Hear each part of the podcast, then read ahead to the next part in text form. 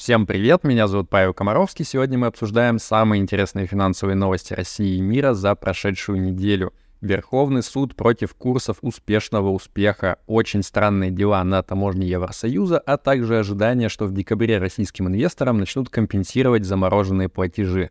Поехали!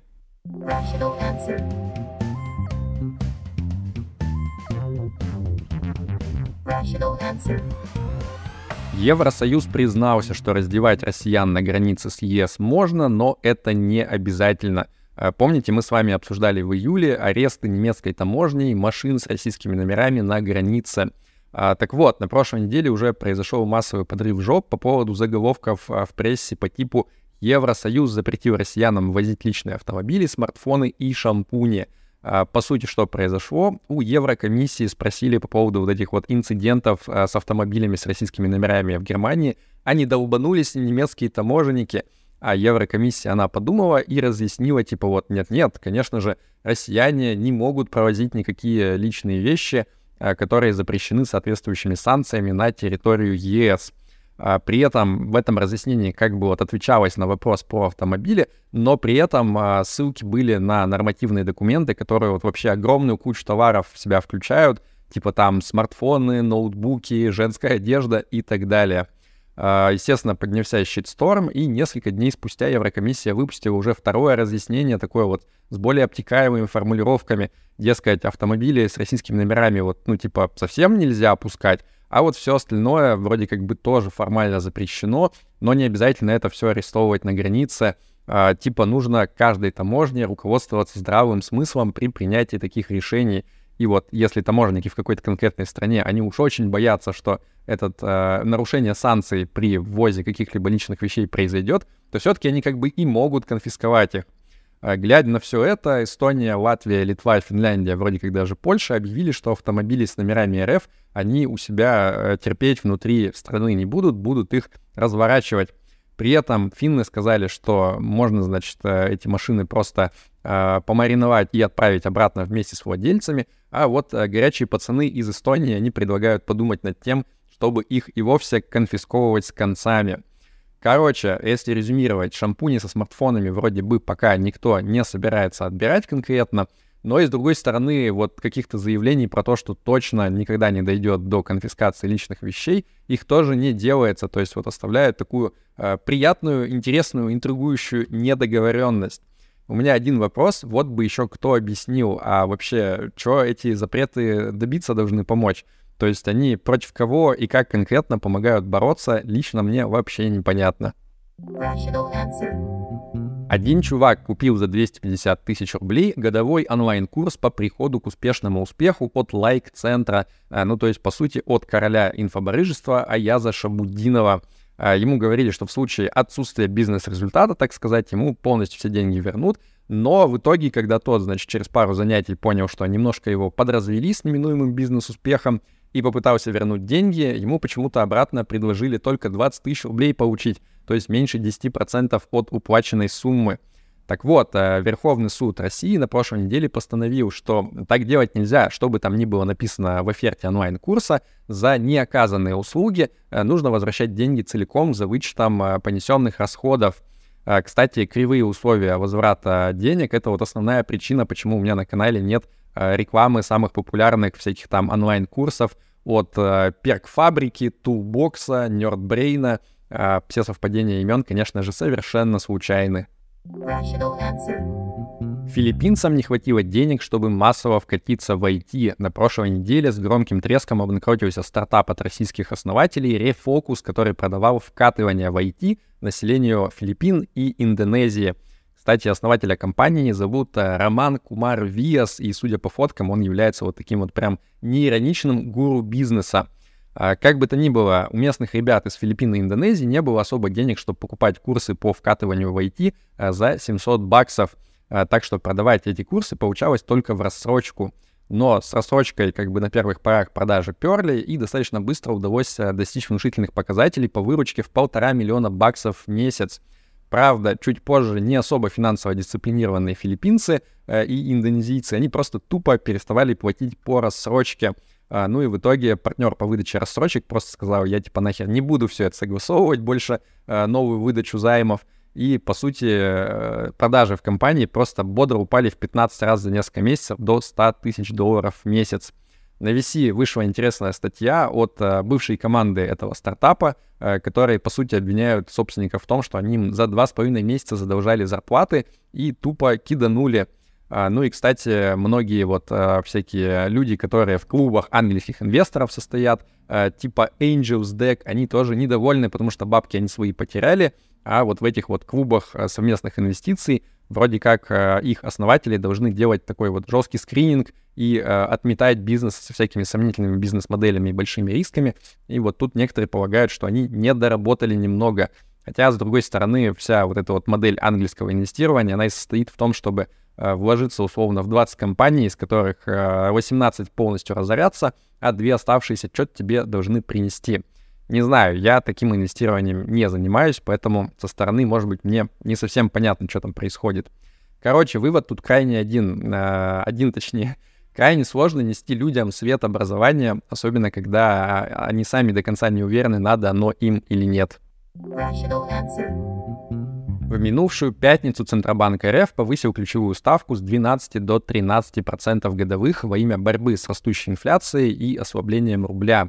А при этом на пресс-конференции на Билбина сказала, что высокую ставку на этот раз планируют поддержать подольше, чем обычно – но у меня другой вопрос. Вот э, жалко, что Эльвиру Сахибзадану на пресс-конференции э, никто не спросил самый горящий вопрос для многих инвесторов. Где обещанное официальное разъяснение ЦБ по поводу возможности торговли иностранными бумагами на зарубежных биржах?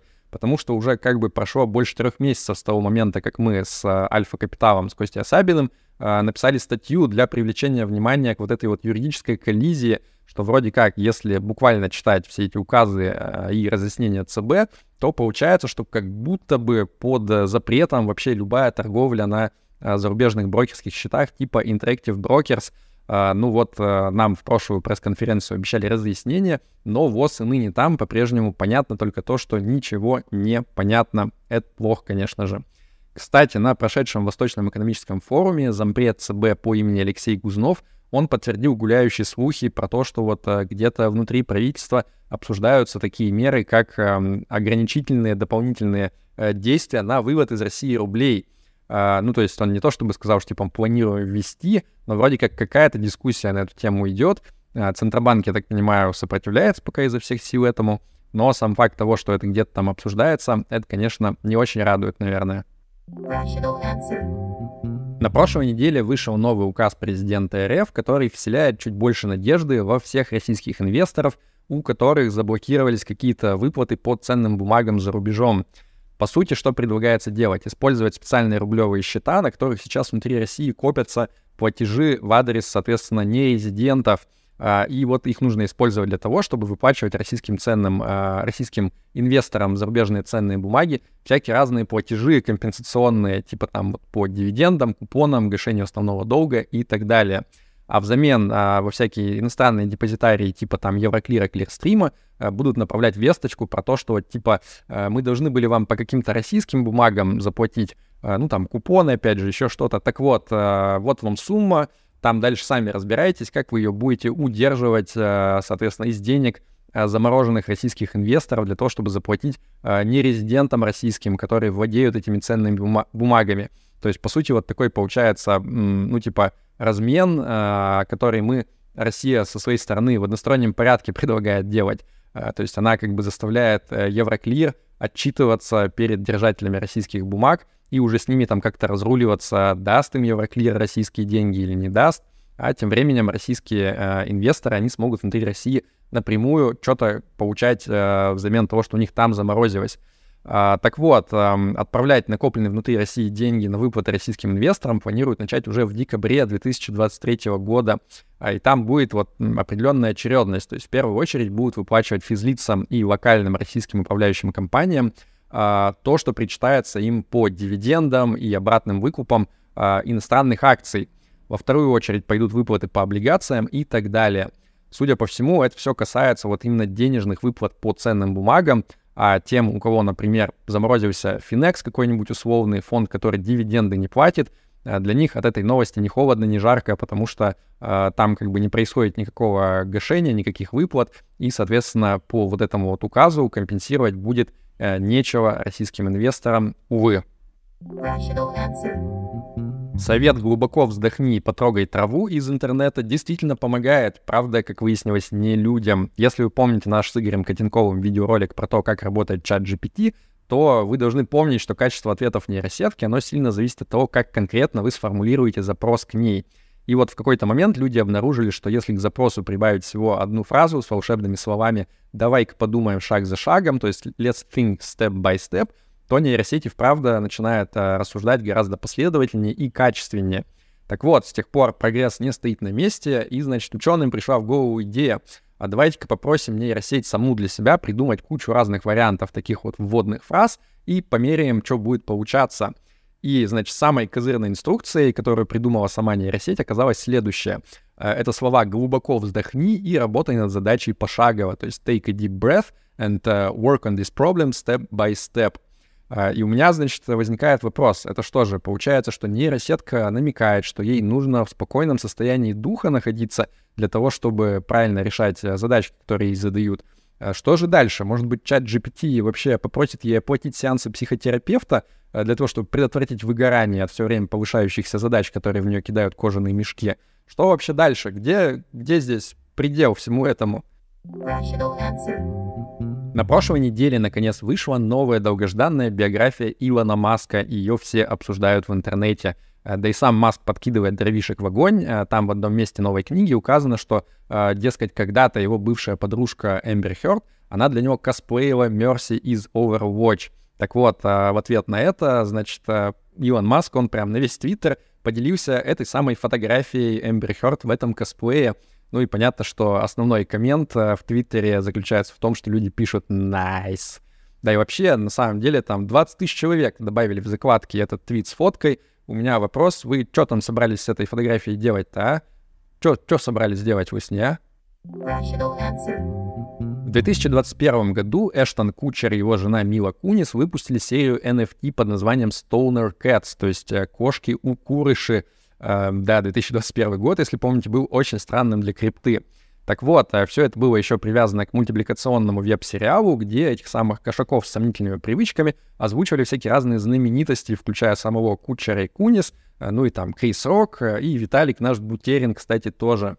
Ну и на прошлой неделе комиссия по ценным бумагам SEC, она, значит, признала, что вот эти вот JPEG с укуренными кошаками, они являются, конечно же, незаконными ценными бумагами, ну потому что у SEC вообще все, буквально все является незаконными ценными бумагами.